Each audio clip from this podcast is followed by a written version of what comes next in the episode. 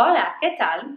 Chciałabym, żeby na kanale pojawiała się właśnie w czwartki około południa nowa seria, która będzie nazywała się Hiszpańskie Szoty.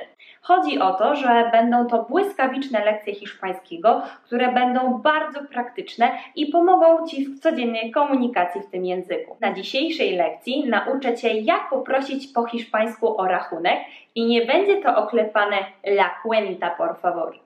Przygotowałam dla Ciebie cztery zwroty, których możesz śmiało używać, będąc w hiszpańskiej restauracji. Pierwszy zwrot, którego możemy używać zamiast la cuenta por favor, to la cuenta cuando puedas. La cuenta cuando puedas, czyli rachunek, jak tylko będziesz mógł. Pamiętaj, że w przeciętnej hiszpańskiej restauracji czy barze możemy spokojnie zwracać się do kelnera na ty. Na pewno się nie obrazi. Numer dwa to ¿Qué te debo? ¿Qué te debo? Dosłownie, co jestem ci winna albo co jestem ci winien. Zwrot, który naprawdę w Hiszpanii jest popularny. I numer trzy. Me cobras? Me cobras? Dosłownie, rozliczysz mnie?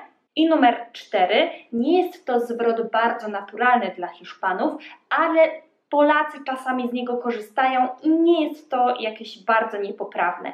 Puedo pagar, czyli dosłownie czy mogę zapłacić? To tyle na dziś. Zostaw proszę komentarz z informacją zwrotną dla mnie, czy taka seria Ci się przyda. Hasta luego!